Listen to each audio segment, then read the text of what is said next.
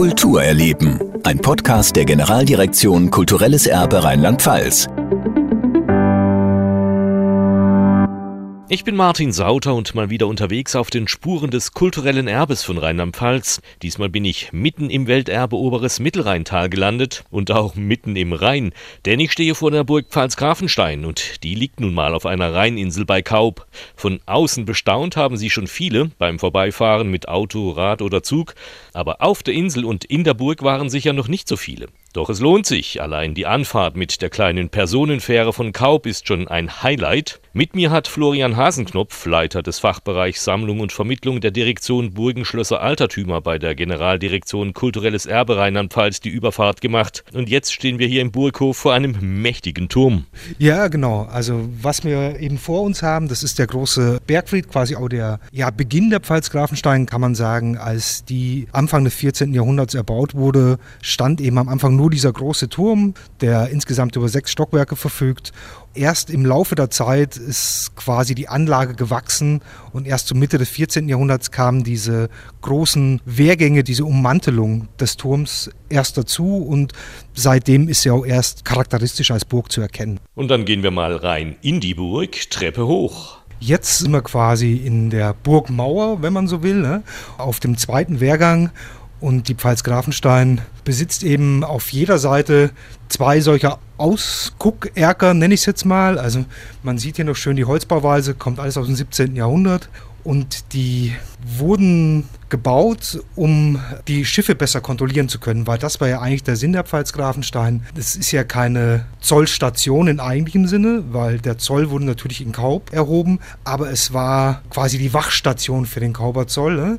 Und um die gerne mal vorbeifahrenden Schiffe, vor allem wenn die eben stromabwärts gefahren sind, kann man sich vorstellen, war es früher sehr schwierig, die Schiffe tatsächlich zum Anhalten zu bewegen, wurden dann diese Erker gebaut, die ja, man sieht es hier schön so Schießscharten haben. Ne? Und damit war es natürlich viel besser möglich, die vorbeifahrenden, mit der Strömung vorbeifahrenden Schiffe, auch wenn es sein musste, zum Anhalten aufzufordern. Und die Funktion der Zollerhebung hatte die Burg Pfalz-Grafenstein schon von Anfang an. Wer hat sie denn überhaupt hier in den Rhein gestellt? Es waren tatsächlich die Pfalzgrafen, die Pfalzgrafen am Rhein, damals das Geschlecht der Wittelsbacher, die kamen kurz vorher schon an den Rhein und hatten dann äh, erst Bacharach, was flussaufwärts ein paar Kilometer weiter vorn liegt. Und danach haben sie die Stadt Kaub gekauft, haben die Zollburg Gutenfels erworben und haben den Zoll in Kaub selbst ausgebaut. Und kurze Zeit später haben sie dann schon angefangen, hier diese Insel zu nutzen, um dort eben erstmal einen Zollturm hinzustellen. Also beginnend sind wir hier 1325, 26 und es hat sich wirklich durchgezogen bis ja Mitte des 19. Jahrhunderts kann man sagen. So lange wurde hier der Kauber Rheinzoll genutzt, zwar nicht mehr die Pfalz Grafenstein selbst, aber der Zoll hatte so lange Bestand. So, jetzt sind wir noch eine Treppe hoch und stehen jetzt wo? Wir sind zwar immer noch in der Burgmauer quasi, in einer der beiden Bastionen und befinden uns aber jetzt in der sogenannten Kommandantenwohnung. Und nicht nur so genannt, sondern es ist tatsächlich nachweisbar eine Kommandantenwohnung.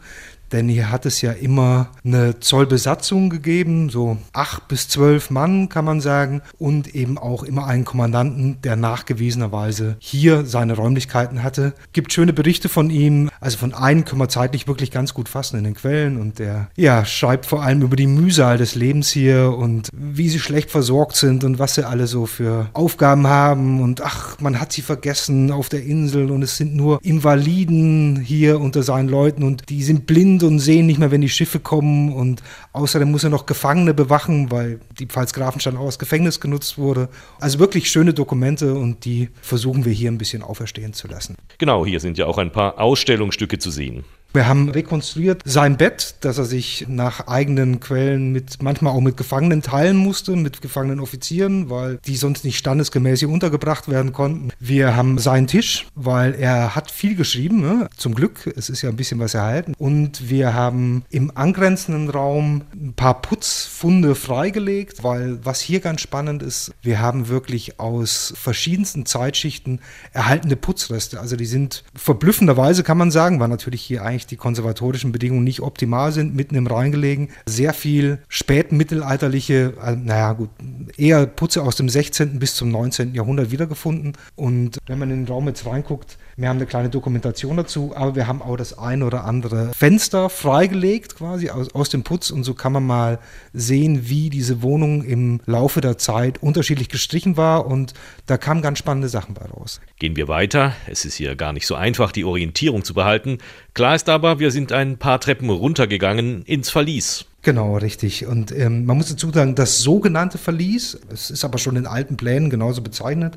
Und was wir hier haben, ist tatsächlich ein, ja, ich nenne es jetzt mal eine, ein kreisrundes Loch, etwa acht bis zehn Meter tief. Es geht quasi runter bis zu dem Plateau, wo wir reingelaufen sind in die Anlage selbst. Ja, laut Überlieferung tatsächlich ein Verlies, also sprich säumige Zollschuldner wurden hier vielleicht runtergelassen und man muss dazu sagen, bei Hochwasser füllt sich dieses Loch mit Wasser, also es ist sehr unangenehm und man kann sich vorstellen, dass es als kleine Entscheidungshilfe für den Entrichten von Zollgebühren gedient haben kann. Ne?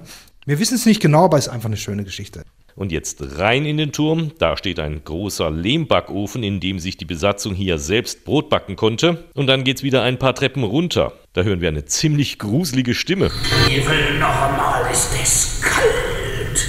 Was hat's denn damit auf sich? Ich hatte vorher schon mal kurz erwähnt, die Pfalz Gravenstein wurde öfter auch als Gefängnis genutzt und ja, optimale, wir sagen immer das Alcatraz mitten im Rhein, bietet sich ja optimal an, Insel, man kommt nicht weg. Ja, hier unten, ganz im Keller des Bergfrieds, war eben das eigentliche, wirkliche Verlies und das haben wir genutzt, um hier auch mal auch eine historische Person aufzutreiben und zwar einen, äh, ja, wohl wahnsinnigen Brandstifter, der eine Mühle in Brand gesetzt hat und ja, hier kann man ein bisschen zum einen was über seine Geschichte erfahren, hier am authentischen Ort. Man kann sich, glaube ich, auch ganz gut reinfühlen, ne? wie es ist. Und ganz interessant, was wir hier auch haben. Gott sei Dank haben die Burgverwalter der letzten Jahrzehnte auch immer schön die Hochwassermarken an den Wänden festgehalten. Man sieht hier die großen Hochwasser 93, 88 um eins der Hauptprobleme der Burg eben auch zu zeigen, sie steht einfach manchmal unter Wasser. Also Fährbootbedingt kann es ein Problem sein. Wenn der Rhein zu hoch ist, kommt man nicht hierher. Wenn der Rhein zu niedrig ist, leider auch nicht. Von dem her kann ich jeden Besucher nur ans Herz legen, vorher mal zu gucken, finden Sie auf unserer Homepage dann, ob die Pfalz Grafenstein tatsächlich auch erreichbar ist oder nicht. Guter Tipp und ich habe noch einen, ein bisschen Ausdauer sollte man nämlich auch mitbringen, denn schon sind wir eine enge Wendeltreppe ganz hochgeklettert und sind auch etwas außer Atem. Hat sich aber absolut gelohnt. Ja, jetzt sind wir ganz oben im Bergfried. Genau, in der barocken Haube, sag ich mal. Ja, tolles Holzbalkenwerk wie man sieht und vor allem aber der optimale Rundumblick, den man hier genießt, beispielsweise auf Bacharach. Man sieht natürlich perfekt nach Kaub mit der Burg Gutenfels. Ja, und kann einfach die Eindrücke hier genießen und steht quasi mitten im Rhein ne, und hat eine tolle Rundumblick. Also ich kann es jedem nur empfehlen, auch wenn die Treppen eng und steil sind und man auf den Gegenverkehr achten muss, aber es ist ist ein Highlight. Und zum Schluss unseres Rundgangs durch die Burg Pfalz-Grafenstein sind wir noch in einem Ausstellungsraum gelandet mit einem Modell des Mittelrheintals. Der Mittelrhein hieß ja im Mittelalter auch die Rheinische Pfaffengasse, weil eben hier die drei Kurtrier, Kurköln und Kurmainz äh, viele Burgen und Städte hatten und überall wurde Zoll erhoben. Ich glaube, es sind ungefähr 70 Flusskilometer bis zu 14 Zollstellen, davon etwa zwei Drittel in geistlicher Hand. Und man muss sich das vorstellen, jeder Schiffer, der hier langgefahren ist, der sollte quasi an jeder Zollstation Zoll entrichten. Ne? Und deshalb wurde es eben despektierlich im Mittelalter so genannt. Und hier an diesem Modell kann man es einfach schön sehen, farblich gefasst, die einzelnen Territorien oder besser Städte und zu wem sie gehören, geistliche Herren und die Pfalzgrafen und die Grafen von Katzenellenbogen, die späteren Landgrafen von Hessen. Also hier waren wirklich die Big Player des mittelalterlichen Deutschen Reiches, waren hier quasi alle am Mittelrhein vertreten und haben sich hier alle bisschen flachs formuliert die Taschen gefüllt. Also spannende Geschichte in spektakulärer Lage zu erleben auf der Burg Pfalz-Grafenstein. Ein Besuch lohnt sich absolut und lässt sich wunderbar kombinieren mit weiteren Stationen im Welterbe Oberes Mittelrheintal. Vielen Dank Florian Hasenknopf für diese Reise ins kulturelle Erbe von Rheinland-Pfalz. Kultur erleben. Ein Podcast der Generaldirektion Kulturelles Erbe Rheinland-Pfalz. Mehr unter kulturerleben.rlp.de.